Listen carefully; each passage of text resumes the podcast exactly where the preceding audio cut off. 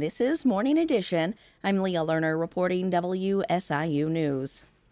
Planned Parenthood of Illinois' Carbondale Health Center has been up and running for two weeks now, and staff there say they've already seen several out of state patients.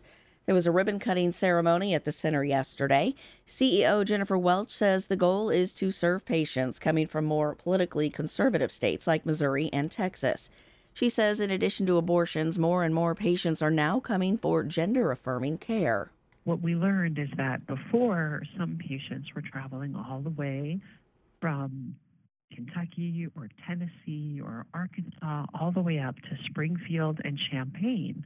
And so we're really happy to save them hours and hours of travel. This is Planned Parenthood's first facility in Southern Illinois. So far, they have 10 staff members and are hoping to employ 15 people total.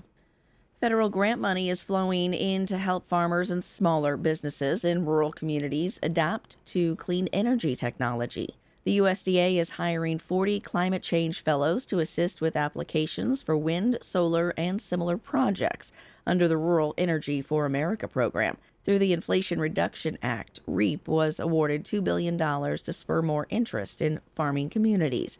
The agency's Claire Sierowski says these are intended to be smaller scale installations. Putting solar panels on your barn or one or two small scale wind turbines things like that. So it's really these small scale systems that you can use yourself. She says these individual projects can complement utility scale renewable energy development taking shape across the country.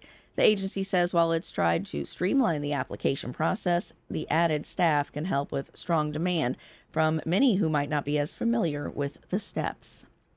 Last month, Attorney General Kwame Raoul announced the veteran service organizations can now apply for state charter through his office.